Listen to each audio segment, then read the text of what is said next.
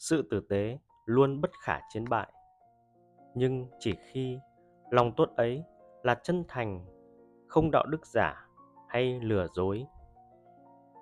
Kẻ ác độc nhất cũng chẳng thể làm gì nếu ngươi tiếp tục hành xử tử tế.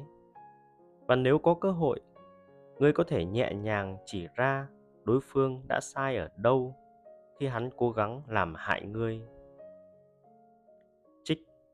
suy tưởng của marcus aurelius.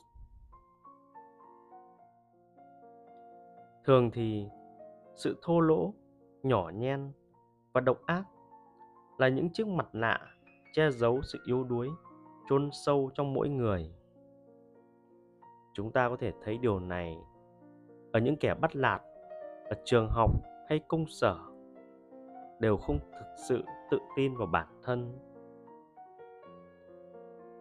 lúc này, thay vì đối đáp một cách cay nghiệt, khiến cho tất cả mọi người đều khó chịu, ta hãy thể hiện lòng cao thượng và vị tha.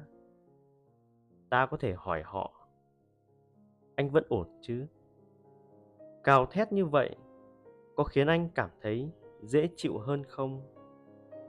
Trong đa số trường hợp, câu nói này sẽ khiến đối phương câm lặng.